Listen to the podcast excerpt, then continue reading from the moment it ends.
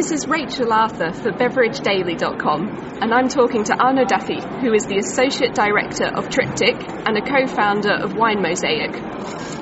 Arno Duffy has been telling Vinisud about the internet, social media, and how the wine industry has been using these tools.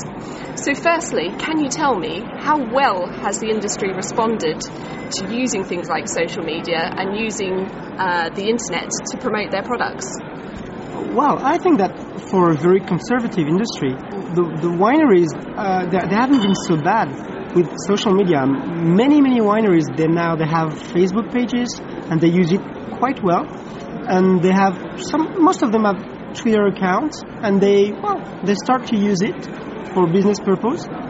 So well, to me it's quite a good surprise. And another thing you've been talking about is the power of everyday drinkers going out and leaving their own reviews on the internet. How powerful do you think that is? I think that all the reviews um, generated by consumers are getting more and more importance, and especially now that Google is using those reviews uh, on its front page.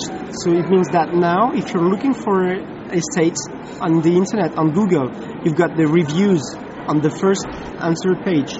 And finally, if you had to pick something that's going to be the next big thing in technology and uh, in terms of the wine industry, what would you pick out?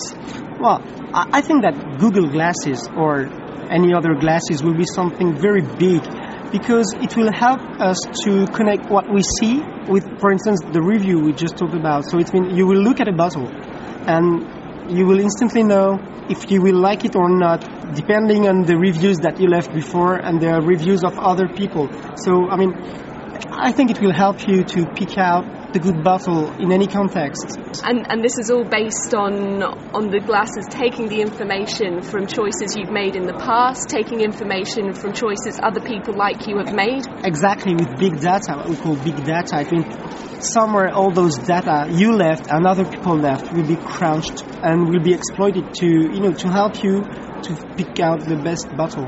Fantastic. Thank you very much. Thank you.